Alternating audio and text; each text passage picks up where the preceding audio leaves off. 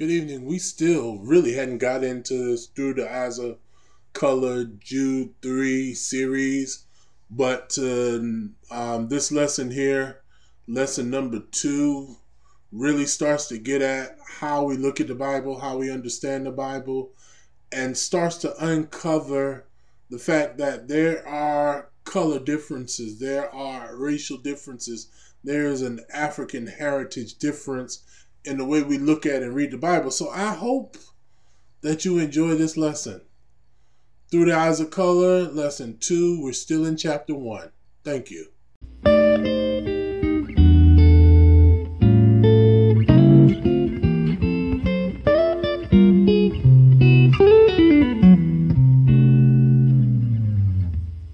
Right. Already at the altar. Do it all. Thank good. And God has been good to us. Oh Lord Yes, Jesus. has. you. Yes. Thank, thank you, Jesus. Thank you. That's a Thank you. blessing. And sometimes you don't even recognize the blessings that you have. You, just, Mhm. you look around and start to count what God has done for you Mm. and where He brought you from and how He brought you there. And you just start, you just start shouting on the inside. Amen. Hallelujah. Yeah. Mm. Good afternoon. Good evening, everybody. Good Good evening. evening. Good evening. Good evening. Well, Good Good evening. evening. I've got 6:30, and Yes, sir. I think it's about time for us to get started, and we're gonna start because we got a lot to do tonight and a lot to cover. And we're on lesson two after the introduction and um, part of uh, chapter one on this series of studies that we're coming from through the eyes of Jesus and looking at through the eyes of color and how color has affected our understanding of our faithfulness and how it comes to play and how we understand. And before we can really do that, what we're starting in these first two lessons is really looking and concentrating on this whole concept of how we read the Bible and how we understand the Bible and where we are in the Bible and how we take that to understanding how we know God and how we worship God because at the basic of how we know God and how we worship God and how we see God is this understanding of how we interpret God's word and God's scripture. So we- started off with this strange word called hermeneutics. And I, I figured just to get you all warmed up tonight, well, before we even get into that, um, one of the writers of the Jude 3 project um, has just a little talk on how she sees this curriculum being used and why we use it. And I, I wanted to kind of start with that. And then I'm going to go back to a little piece on hermeneutics and what hermeneutics can do for us. So um, this is Lisa Fields, and she's just going to tie us in with where, where she comes with this. I hope you all can hear this. important to, to ask that question before I start uh, because apologies. No, I can't do it that way. Hold on, y'all. I have to remember what I'm doing. okay, here we go. That's the way you do it.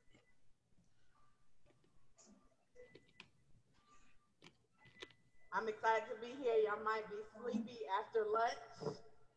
Uh, my name is Lisa Fields. I'm the founder and president of the Jude 3 Project. Uh, Jude 3 Project is a Christian apologetics organization dedicated to helping Black Christians know what they believe and why. By show of hands, are, is everybody familiar with apologetics in here? Okay. Most of you are. I'm glad because some people think I apologize actually saying I'm sorry. So it is important to to ask that question before I start uh, because apologetics is giving a defense for the faith comes from First Peter three fifteen. But I'm not here to uh, wax eloquently about apologetics today. I'm so thankful for the invitation from Josh and Hazen um, and the whole team One Race to be here at the 400 conference. I'm so honored. I am extremely tired, but I'm excited to be here. We just finished our two-day uh, annual conference yesterday, and uh, somebody said, "You're speaking after that." I was like, "It sounded like a good idea." Um, until until today. Um, but I'm excited to be here. Um, I really loved um, the theme that went with this: the know your story, own your story, and change your story. And Josh, as I was asking what does, did he want me to speak on, he said the change your story part. And as I began to think about that, I was like, how do we change this story in America? We're celebrating this 400 year mark as a historic thing, but how in the world do we get good fruit from a rotten root? How can we get good fruit from a rotten root? I was thinking about that because for many in America and Christianity, when we think of Christianity in our context, we think of terror.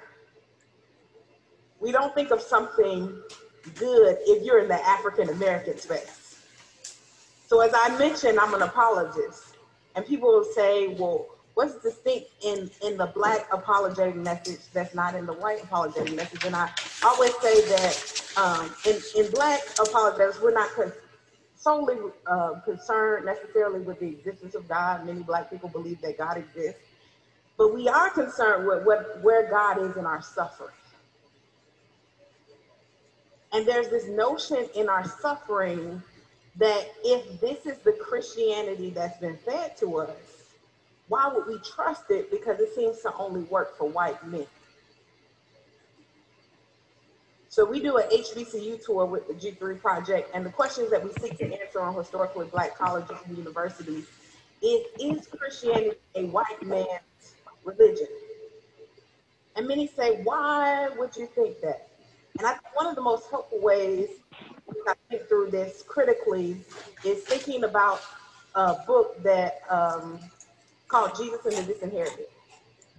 And in Jesus and the Disinherited, the author in that book, Howard Thurman, notes that he used to go to Daytona Beach every summer to visit his grandmother.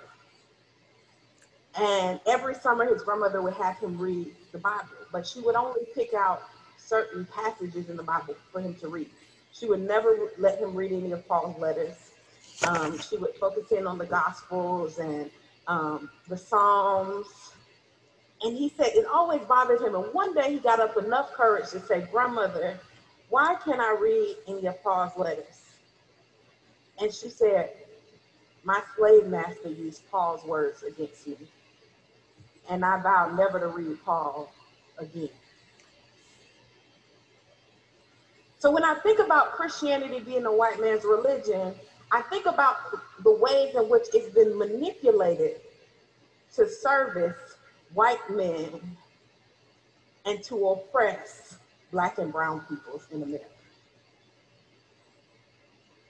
And so when we think about this, know your story, own your story, change your story, it's important that if we want to get some good fruit from what seems like a rotten root, that we must live out the message of the gospel in a way that challenges the American Christianity that has been perpetuated in our country. Because many times when we see things in American Christianity or white evangelicalism, we see a hyper focus on the gospel message. But so little comes out in the fruit of our lives. In Matthew, Jesus says something interesting. He says, in Matthew 17, verse 15, and I'm reading from the NLT. I like it because it's uh, written on the sixth grade level. And even though I have an MDiv, I still enjoy reading on the sixth grade level. Um, Beware of false prophets who come disguised as harmless sheep but are really vicious wolves. You can identify them by their fruits. That is the way that they act. For many in America, we have not seen the real fruit of the gospel message. we've seen strange fruits hanging from trees with blood on the leaves and the root. Because the Bible is seen as a way and a method of manipulation, not a tool of liberation in the voices of many. So if we're ever going to correct the problem, if we're ever going to change the story, we got to live out the whole message. I love what he told Ezekiel eat the whole roll, the bitter and the sweet.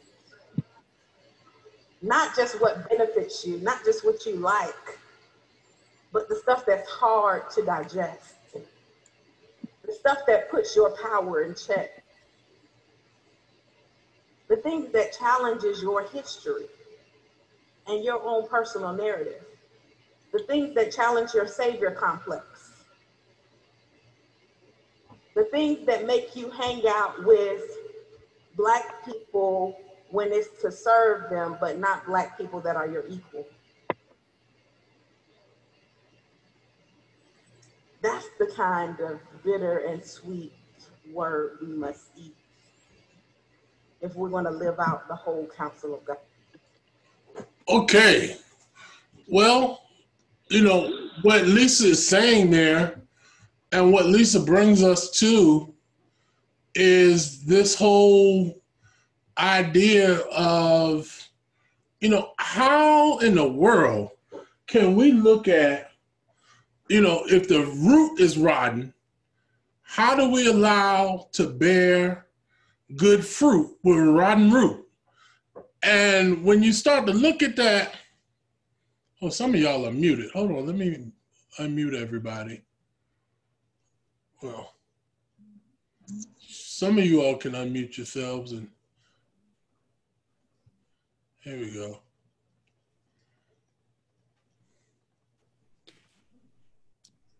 All right. Yeah. How do we begin to look at this whole idea of interpreting the Bible in the American context? Because for most African Americans, America hadn't been the most happy place. Um, historically speaking, our exposure to Christianity in the continent of America wasn't the best thing. It was part and parcel with this whole idea of our understanding of racism. And a lot of times, you know, the, the person, the concept of Christianity and faith came part and parcel with the whole institution of slavery and how those two went together. So you, you begin to really look at it and say, wow, well, what is going on in this America, this newfound continent? and how do people understand it? And then has the church been what it should have been? Did we bear the fruit that the church, the institutional church should have borne? I mean, if we have this whole thing called faith, and our faith is a good faith, and mm-hmm. we know it's a good faith, then you know, if we're following Jesus, I, I, think we're following Jesus, don't we, in faithfulness? Isn't that what we're following? Yeah. And if we yeah. follow, if we're following Jesus and we, we're following the love of God and we're sharing that love of God and we share what God has done for us, mm-hmm. then how do we begin to incorporate that into everything we do? How do we incorporate that into our lives? How do we get curious? Um, one of the things that I, I found so interesting in the, in the um, reading was um, the the Lifeway report, and it says you know, regarding our intake of the Bible, 35% of Americans only pick up the Bible when they need to. Mm. 19% okay. stick to only yeah. reading their favorite parts. And 17% just shake the Bible like an eight ball and read passages at it random. Exactly. Wait, though, wait, I ain't finished. Then there are 30% who never, never read, it. read it. Wow. Isn't that some stuff? Yes, it was. It is. And then they ask the question, why do you think folk don't read the Bible? A lot of them can't understand. Can't understand a lot of the words in it. Exactly. I was thinking is You it's know, hard for them to read, hard reading.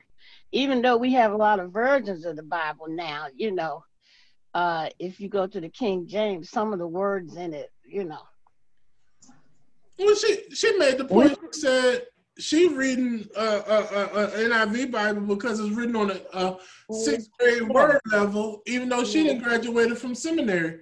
And I know I like NIV, and sometimes I I jump into that Message Bible because I I know it's on the eighth grade level, but it's still a much easier read. But also, not only are some folk confused, I think some folk have issues with the Bible in whole. I will go to church because my family is at church. I will go to church because I see my friends at church. But the question really begins to ask, you know, how do I am, am I really going because of the faith or am I just going to see the people I like? I'm just going for the people I like. Or I've been going all my life. I don't know to do anything else. I don't know to do anything else. I, I may not want to do anything else. I may not be interested. In, all I want to do is be comfortable. That's why when we get in church discussions, sometimes it's so hard to change. Going to church makes me look good in the community. I'm a church going person. Yeah, I'm an adult. Yeah. You know, part of adulthood because we've lost our historical connection with how do you become a man, how do you become a woman. Then some people understand my adulthood is joining the church. exactly. I can be grown. I can be grown once I join the church. Once I get membership in the church, now Right. I'm an adult in the community, and you all Uh-huh. have to take me serious because I I joined the church. Right. You know, mm-hmm. and then we see that play itself out in discussions around church politics because people start to thrust around their power. You know, Right. people mm-hmm. take only power because I'm now here. I am in the church. You know, Amen. but also some folk think the Bible as a dead document. What do you think you mean by that?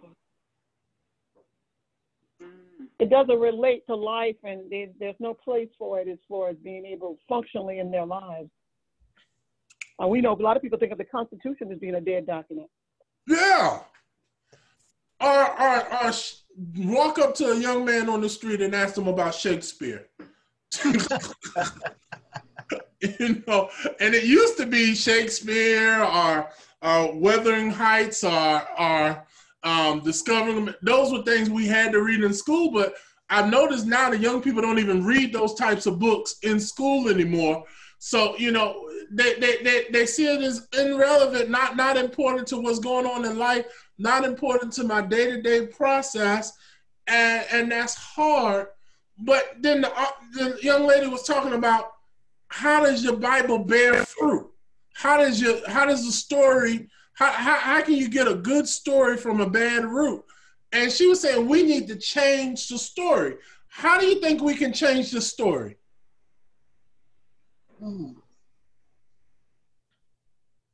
How can we change the story? How do we change the story of how the Bible has been presented? How people see the Bible. Not the Bible story, but how do we change how people see the Bible? Mm. You ever heard that saying? It ain't over till the fat lady sing. I, I bet y'all never heard that, have y'all? Yes, we have. You know, you know, the whole understanding is if we allow the Bible to be a dead book, mhm. if we trap it into the first and second century, and we don't allow it to live with us daily, if we don't allow it to have a good hermeneutic, of, of an approachable hermeneutic, then what happens is we never truly understand, you know, how the Bible lives. The Bible has to be taken as a living document. And Yeah. when you say living, what, what do you think I mean by that? The Bible is not alive. It's, it's based on truth. It's truth then and it's truth now. Truth forever. It's the word of God. It's truth. When something is alive, how do we how do we understand living things? What what are some characteristics of living things? The Bible Breath. is, is, is living living with us with us and in us and through us today. But people, Yeah. people see breath. the, something that was written way back thousands of years ago. But but the Bible is written about every generation of people. It's written, it's relating, it's Amen. relating to every And when, when something is alive, you can touch it, right? Right? Mhm. Yes. When something is alive, you can smell it, right? Use our A five senses. Yeah, you can hear it. You can Yeah. feel it. That's how you know something is alive. You know, um, I- and I mean, you all are sitting there thinking, "Hold up, Rev. What are you saying? You can feel the Bible?" But who has ever heard a passage of scripture and it just resonated inside of you? You you flood your whole system. You you know, it's something that oh that word oh the scripture just it, it touched something on the inside of me that made me realize. I mean, is that not what Wesley said when he he he, he opened up the the, the, the the Bible and began to read and said, "I can be saved," you know, at Aldersgate. Isn't that isn't that what he experienced? The the feel of the Bible. I mean, Yes. that's what we're looking for. You know, how do I taste it? And y'all, y'all like, oh, okay, all right, I got feel, I got hear, I got see, but what about taste? But but but have have you ever has scripture ever rebuked you? You you you live in your own way. You read a passage of scripture and you feel on the inside that you're wrong, that that that you're living wrong, that you're not right. You you taste it. You you almost sense the understanding. But that's what we've got to do with scripture every time we engage scripture. We we've got to we've got to run it through our senses. We got to run it through what it is. And, and the best way to do that is what the, the author of this particular section is saying. We've got to interrogate this text. Mm.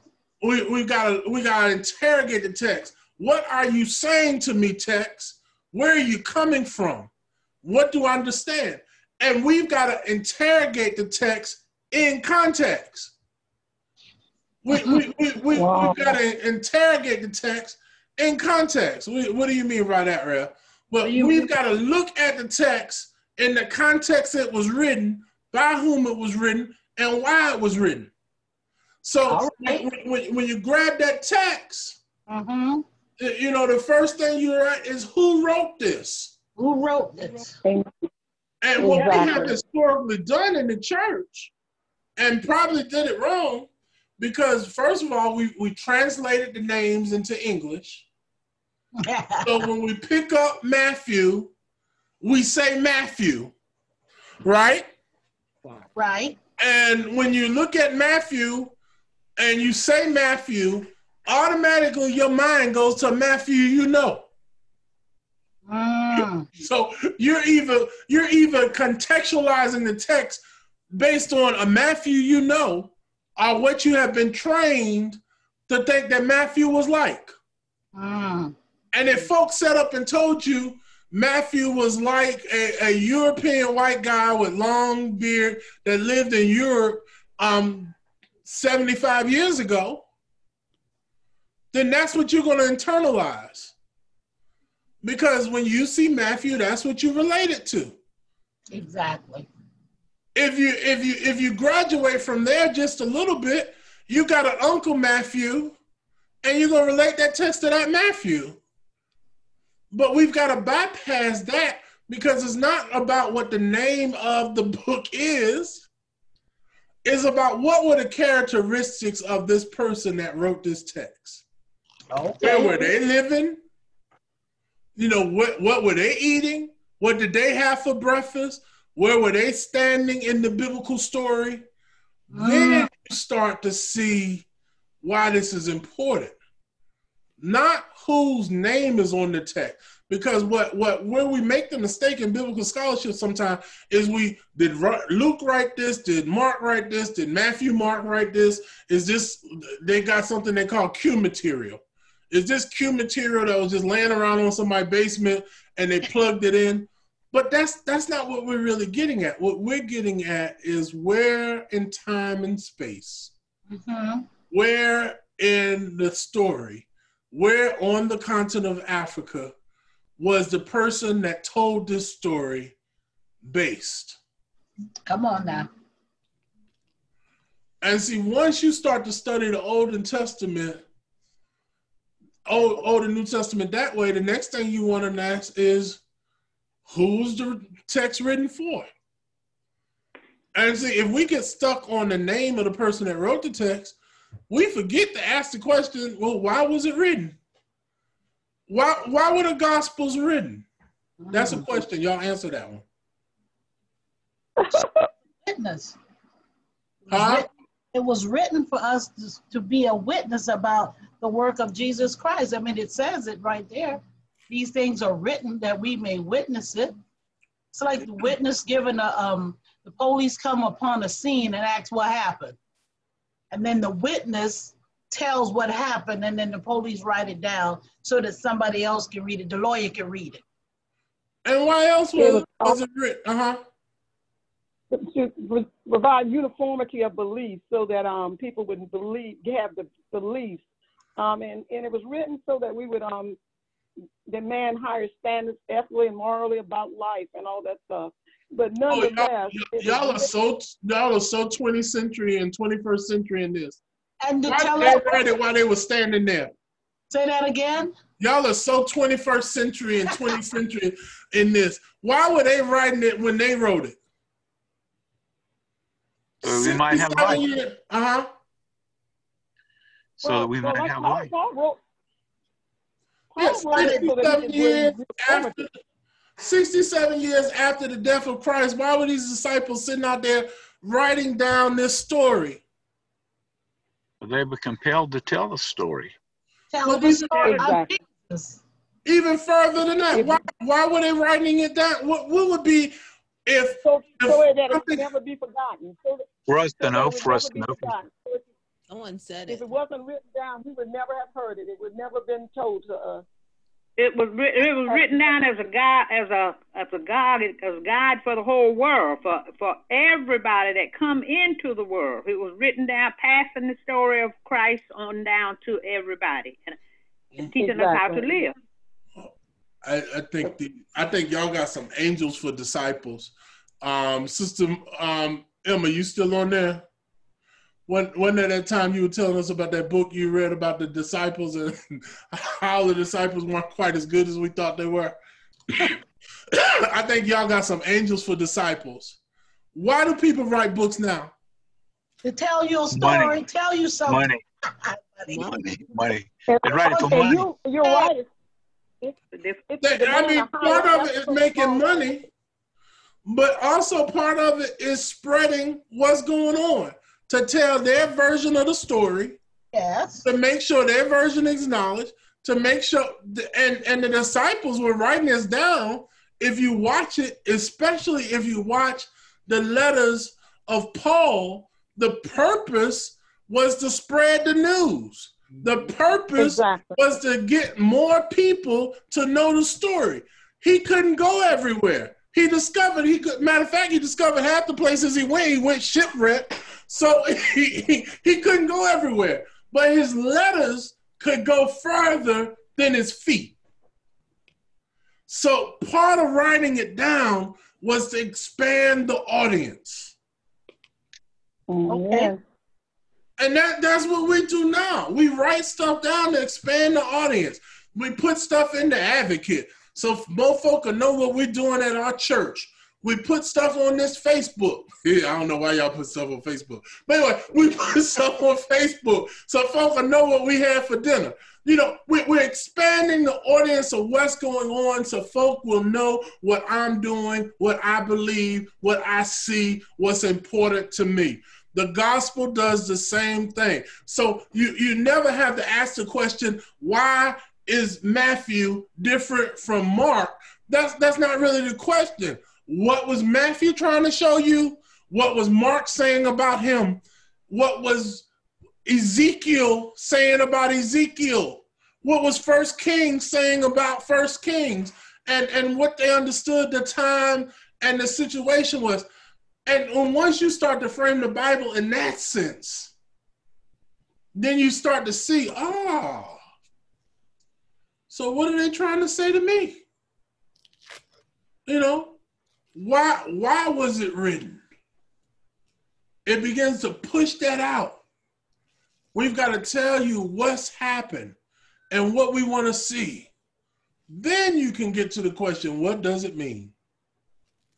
Hmm. What does Wonderful. the text mean for me? What is it saying? Wonderful. And that's where all this stuff come becomes important. Let's go right quick to um ah, let, let me let me mess with y'all a little bit because I I just like to.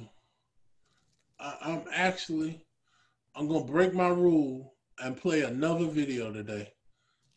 This one will be a little bit louder. That one was kind of quiet. Um, so you might have to turn the TV back down this time. And I want to preach about preaching. Now, there are three disciplines under the umbrella of theology that deal with preaching. These three disciplines are hermeneutics, homiletics, and apologetics. Hermeneutics is the science of preaching. Homiletics is the art of preaching, and apologetics is the proof of preaching.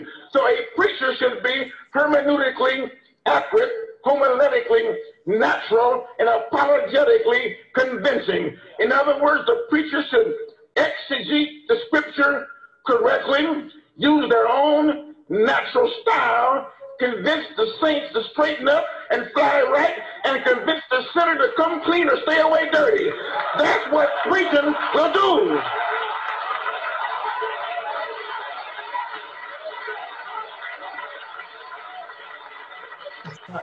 We have been watching them cats, them televangelists and them soul hustlers, them ecclesiastical pimps, them messengers of Satan, and them angels of hell.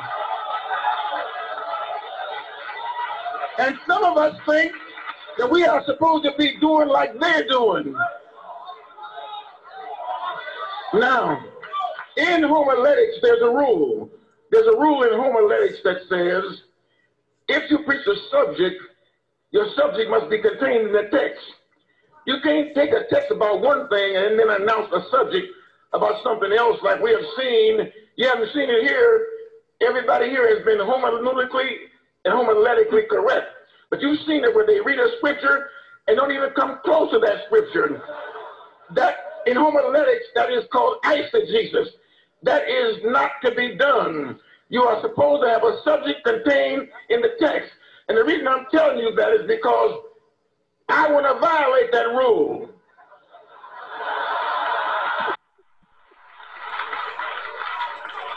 Because all the verses that I've given to you have shown you the value, the credibility, the authenticity, the blessedness, the sacredness of preaching. And I want to talk to you from the subject today how to preach and help nobody, how to preach and save nobody, how to preach and heal nobody, how to preach and convert nobody. Why am I talking like this? Because this is what's going on in a whole lot of pulpits. Apostolic brothers, you better go home and preach. You better go home and preach.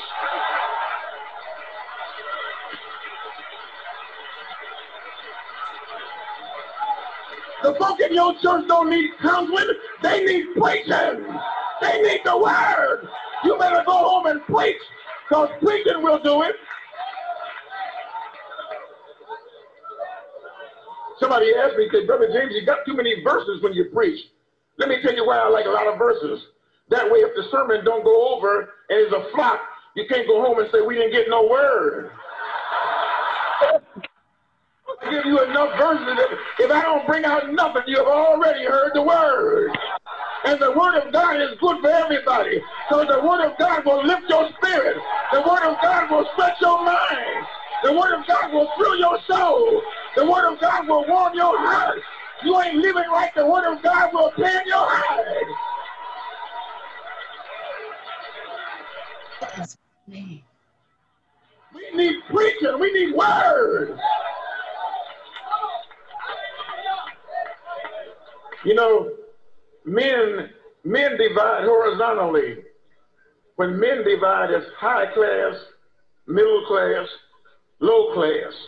God does not divide horizontally. God divides perpendicularly. When God divides his sheep, goat, is saved, lost, is right, wrong, is heaven, hell, is dead, didn't. But in the division of men, high class, middle class, low class, I don't care what category they put you in, you need preaching.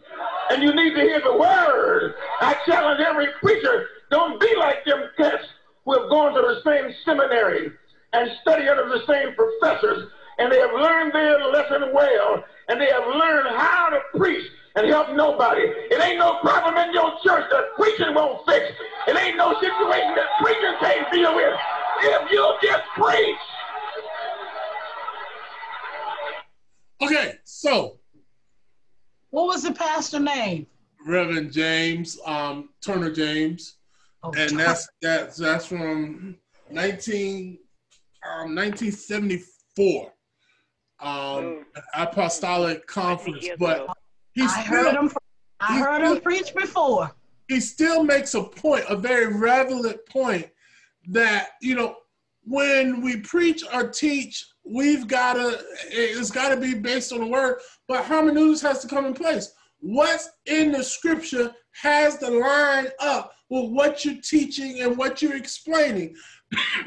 your text should come out of the out of the scripture. Your, your your message should come out of the scripture. It it comes in place. That's mm-hmm. how we are. And and and and how do you, your question becomes, well, Rev, how do we get there? Here's the good news. God has provided us everything we need to interpret and understand His Word. All right. You know, mm. and that's in our relationship with the Holy Spirit. The one who is inside on all the works of the triune God. God lives inside you. Let's look at this passage of scripture here. John's Gospel, the 16th chapter, verses 12 through 15.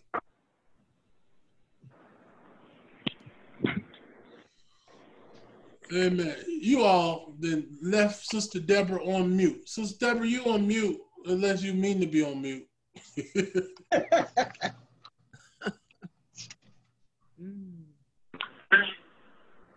John 16 and what? 16 and I can read it. Yeah, 16, 12 through 15. Read it for us. I have many more things to say to you, but you cannot bear them now. But where he, the Spirit of truth, comes, he will guide you into the, all the truth. For he will not speak on his her, on his own initiative, but whatever he hears, he will speak, and he will disclose to you what is to come.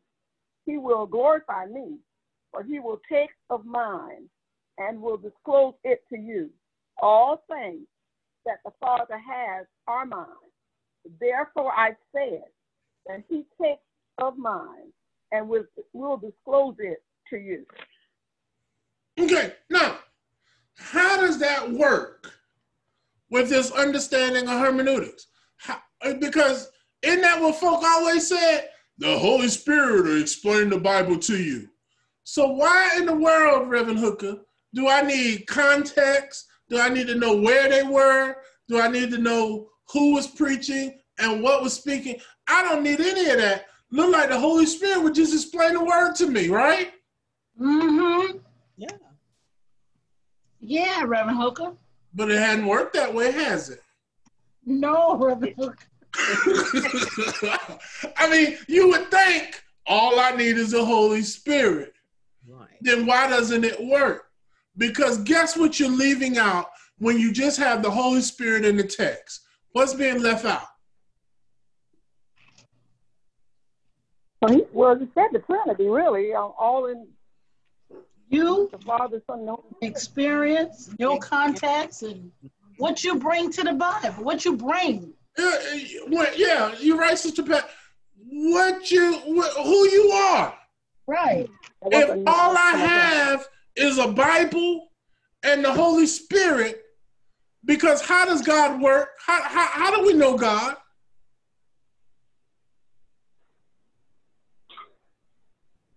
Holy Spirit. How- how- but how do we know God? How do we interact with God? What's the only way we can know God, huh? Through prayer, through prayer.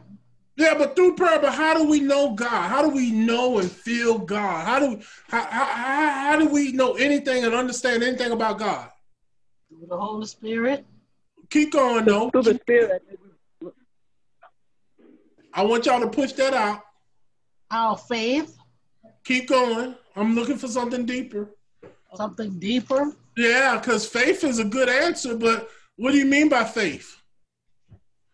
Oh, what we believe. All right. What we Yeah, believe. but belief, but belief is a good answer. But what do you mean by belief? Believe about what I'm what I believe the Holy Spirit is revealing to me.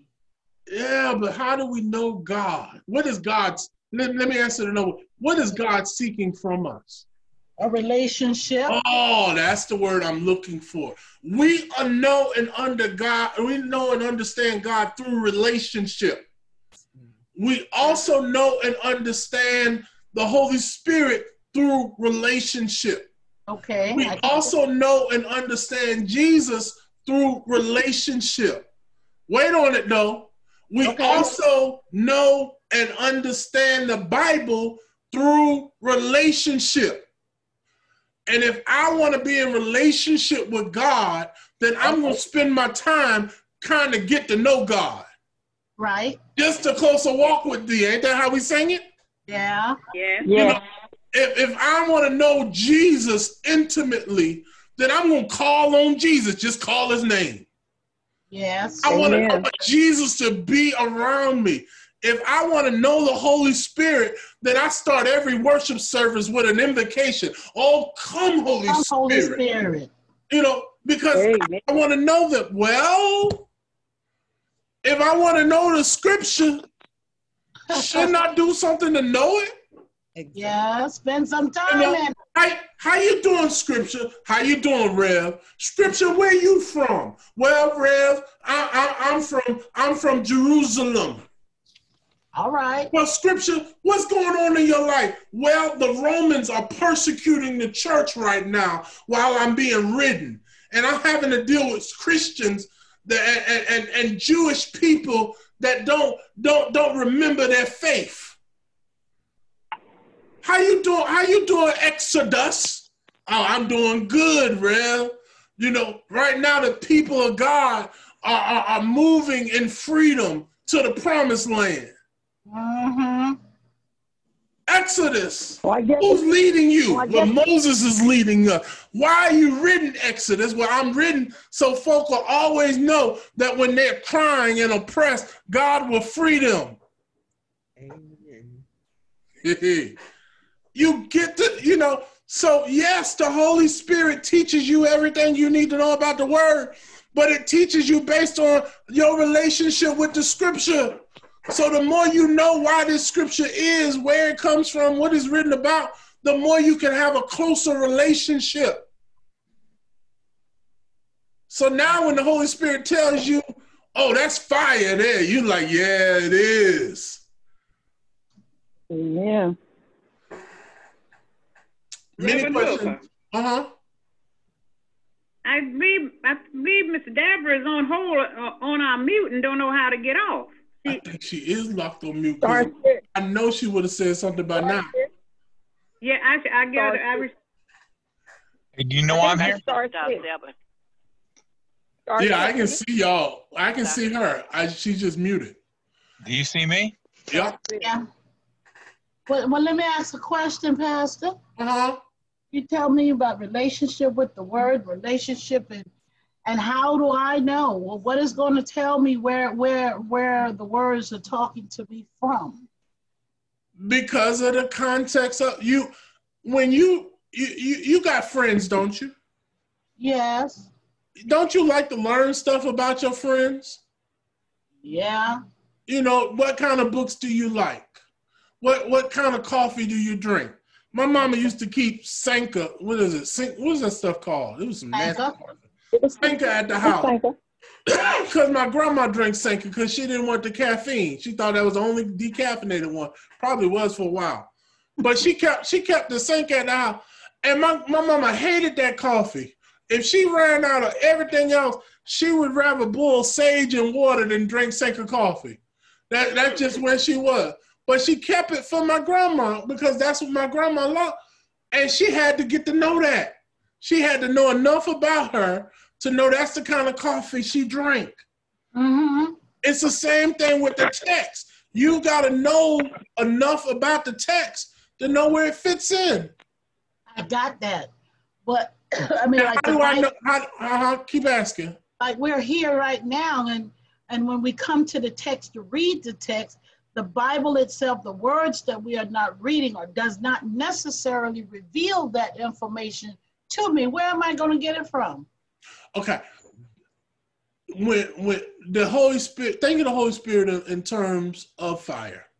Mm-hmm. Think of it in terms of cooking. Mm-hmm. The Holy Spirit cooks. You, y'all, I eat all the time. Sorry, but the Holy Spirit cooks the word. So what we get sometimes is the raw, raw word.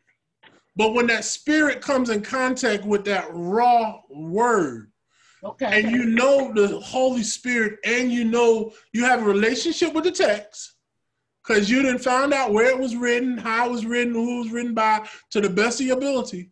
But that's a raw relationship. But you also have this cooked relationship with the Holy Spirit as it comes in contact with you all.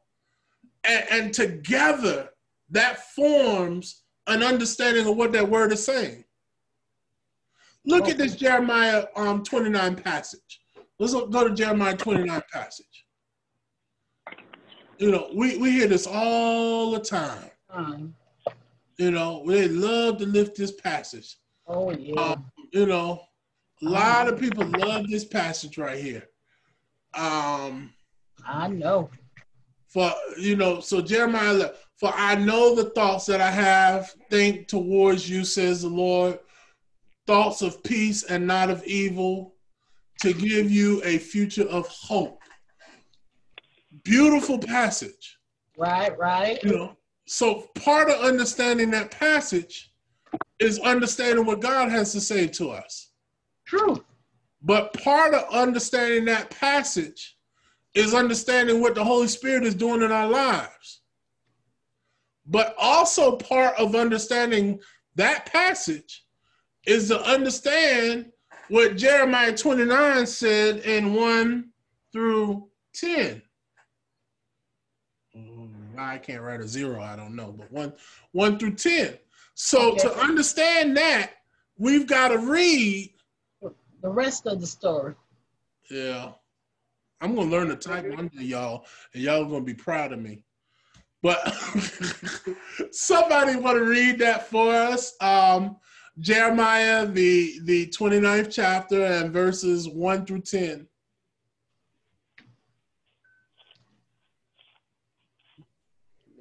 Now, there, now these are the words of the letter that Jeremiah the prophet sent from Jerusalem and to the residue of the elders which were carried away captives, and to the priests, and to the prophets, and to all the people whom Nebuchadnezzar had carried away captives from Jeru- Jerusalem to Babylon.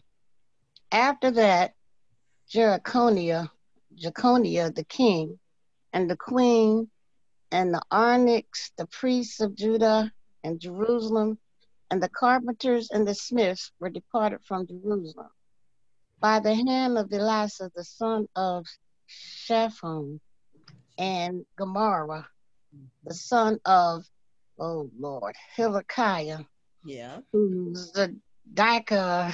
Uh, I'm sorry, y'all. These are king of Judah. Zedekiah, yeah.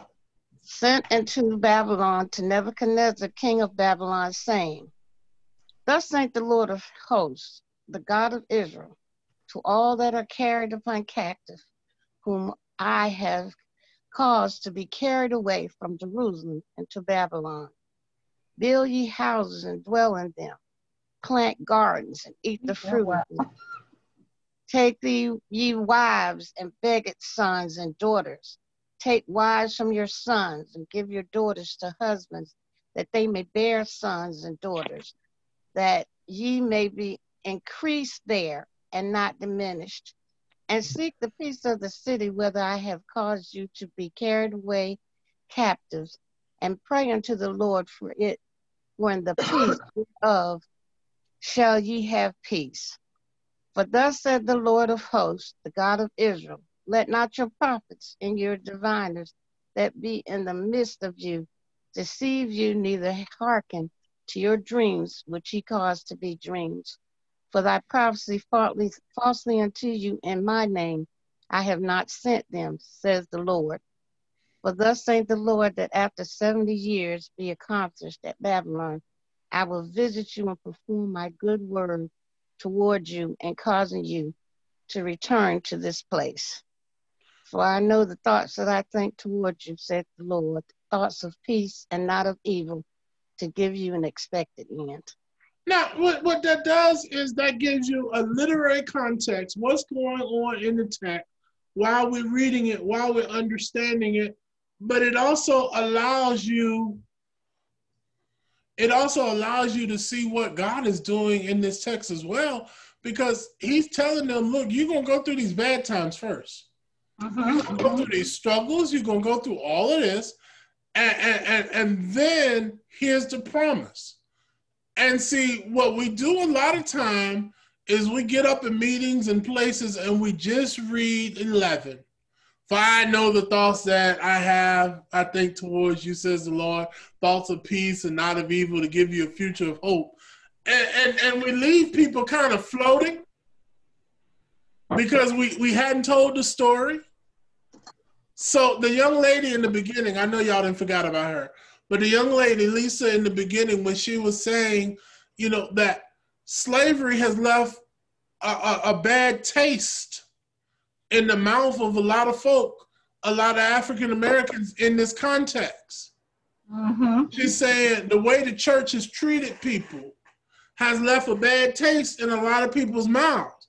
When she's saying that, you know, you can't take you can't take the good news of the gospel out of context and say that you know the, the, the church is all good. We know people in our individual church, don't we? Amen. Have been through struggle. Amen.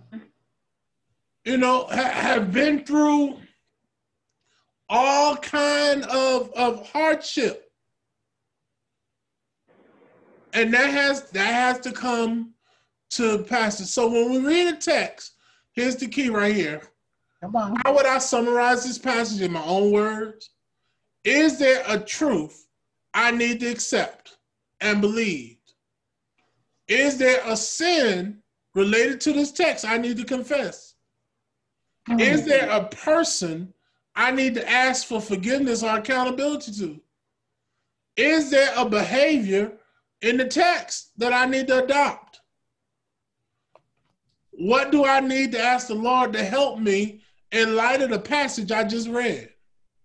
Mm-hmm. And we do that every, I, I know y'all don't want to hear this, but Come we on. should do that every time we read a passage. We go through all those steps. So the next time Joe comes to you and says, "What do I need to do?" and you you you want to find a two sentence passage in the scripture to give them, be careful because that means you got to do all those things to be able to give Joe that passage of scripture. Because what we like to do is throw a little piece of scripture at people and not let them move through it. All right, we got to move y'all because y'all got five more minutes and we got 10 more things to do. Okay, so let's go to. Miss Emma said you got her on hold. Who? Miss Emma said you have her on hold or something. She sent a text. Do you have a waiting room? Yeah, but nobody's in it right now. She might be in it. She said she's she's been on hold the whole Bible study or something. What's going on? Send her back until she's going to have to call back in because there's nobody okay. in the waiting room. Okay. Okay. Have you been able to hear me? Yes. Yeah.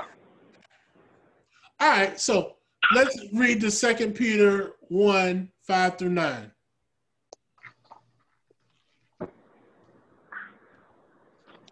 Second Peter. 1, 5 through 9.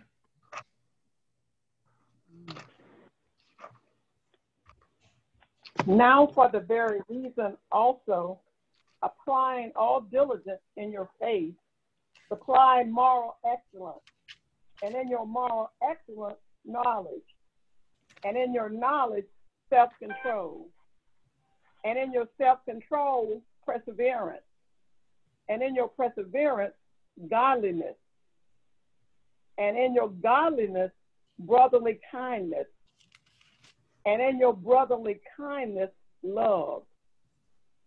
For if these qualities are yours and are increasing, they render you neither useless nor unfruitful in the truth. Knowledge of our Lord Jesus Christ. For he who lacks these qualities is blind or short sighted, having forgotten his purification from his former sin. Sins, excuse me. You know, when when you look at this, it breaks down as a how should I live my life kind of map, roadmap. And it says, how do I supplement my faith? With a generous provision of more excellence. More excellence with knowledge, knowledge with self control, self control with patience and endurance, and patience and endurance with godliness, and godliness with brotherly affection, and brotherly affection with love for everyone. You know, th- this is this is a simple roadmap on how I should love, how I should live, and how I should follow Christ because that's what Christ did for us. But if we just read it one time, we could miss it.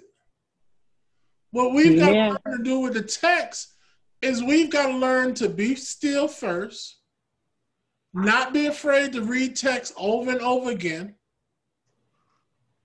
You know, as a matter of fact, it- the author says in getting familiar with the text, read it first time slowly. Second time, read it to yourself. Third time, have somebody read it aloud slowly. But this time, look for repeated words. You know, so when, when you, you say, all right, what's being repeated in this text? What's being, what what does it say? Well, what do you see in the text? What do you see repeated? What do, what what is repeated over and over and over in this text? Um, and um, conjunction with, and and with, with. What else? What else? What else? Um, Well, it says in your applying diligence, first of all, in your faith, excellence in your moral excellence, excellence, knowledge, Knowledge, characteristics. Yeah, a lot of character. self-control, self-control, self-control, patience. perseverance, perseverance, very godliness, godliness, So what does it kindness. take the word to be repeated? Say that again. Why do we repeat words when we're writing? To emphasize. And that we also do something else when we repeat words, don't we? It's something every English teacher told you never to do. What? draw attention to that word. Huh? Define a word with the word. Yeah, we quite often Define the we'll word repeat a word to define a word, you know, and, and and that's what we see going on here in this letter is the words are defining themselves. You know, more excellence. Okay, what is that? Oh, that's that's more excellence leads to knowledge and self control. Oh, what is that? Self control that leads to patience. So it's it's using that word in the next part to define that word to show what that word really means. And we, every English teacher said, but it works, doesn't it? So you use that word to emphasize, you use it to repeat. Are there conjunctions? Somebody wanted to go to conjunctions first, but are there conjunctions in this text? Continuous use. Con, con, joining the words with the words. Yeah. But what's that big conjunction we had last week that we had so much trouble with? I don't know. That word but. Oh, yeah.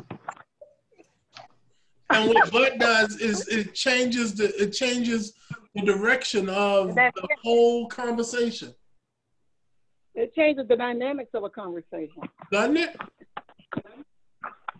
Yes, And it what does. does in this text, it goes to the shortfalls, doesn't it? Yes. Right. We have a list of the perfect way to live. Then they throw in that old butt. and it shifts us back into a whole different way of understanding. Right. And that's key also right there. And that's key, key to what's going on in this text and where we are.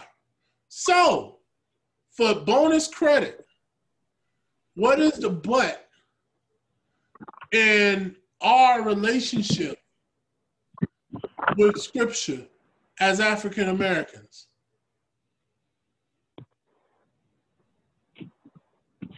No. What? Oh, y'all thought y'all gonna get out of here with easy questions, right? Yeah. What is the but in our relationship as we journey through, folk? What is the but? What is the but as Christians? What has been our but? What has changed our dynamic and harmed us more than anything else in our relationship with God? What about us being black folk has, has, has caused us problems? What about the African American experience has been the but? Mhm. Oh, y'all got y'all got to deal with that because if you don't deal with it, you can't move beyond it. Mm-hmm. What is the but in our Yeah. relationship? Relationship with Christianity in this country. slavery? What is it?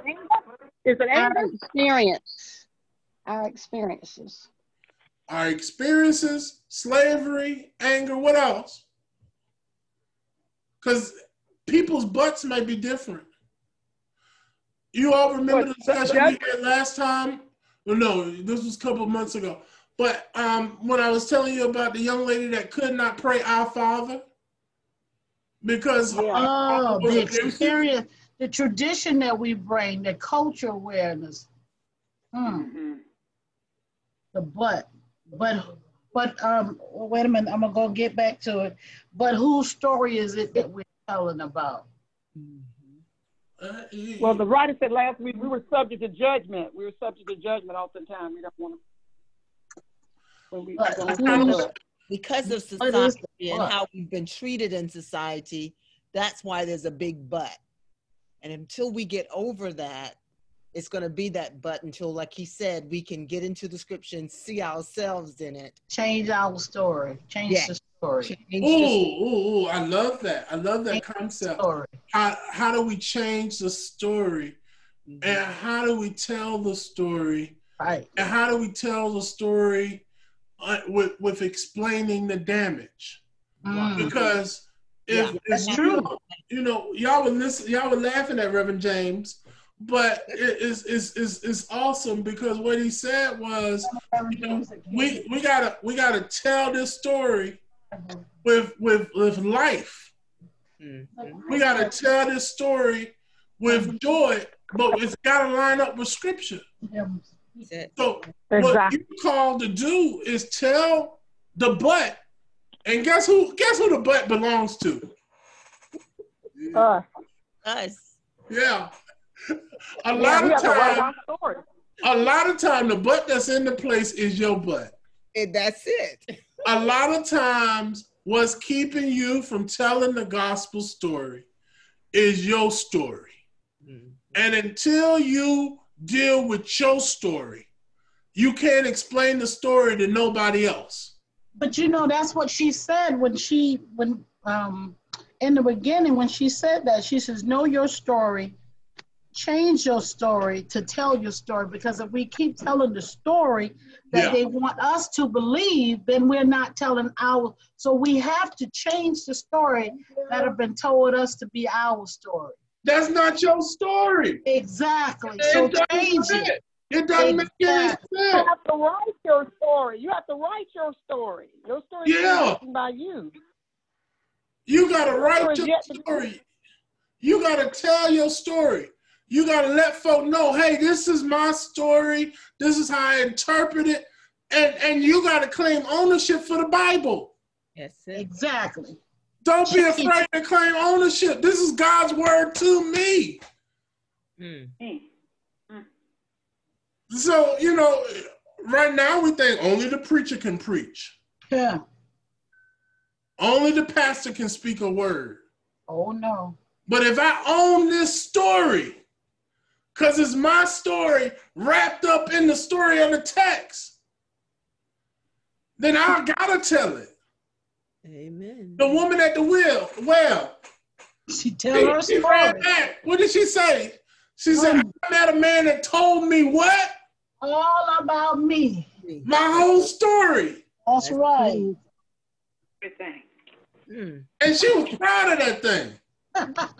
you know, you would think she had these husbands, she had these bad relationships. She should Yeah, go that man told her all about herself. Yeah. And he didn't know her. So he must be. And that, Christ. that's where we are, family. We've got to internalize this story in such a way that we begin to tell it and move forward. All right, I, I'm not to go one more lesson on this. Y'all to have to read step four on your own.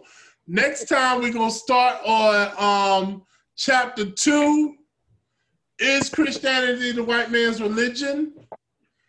And that's where we'll start right there next time when we come back. Um, and that's to be really interesting.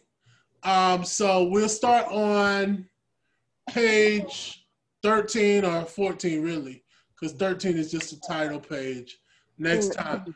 And we'll figure out what we did to Sister Deborah. so we got Sister Deborah and Sister Emma, both of them got blocked out tonight somehow.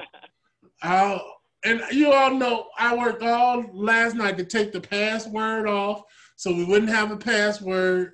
Then we had a waiting room. I don't know if they got stuck in. Well, no, it's nobody in the waiting room. Oh, this technology stuff. And we're gonna do He and, had, he had and we're gonna do charge conference like this. Whew. Blessed assurance. Jesus is mine. Are there prayer concerns we need to share tonight? Pray for everyone. Yes.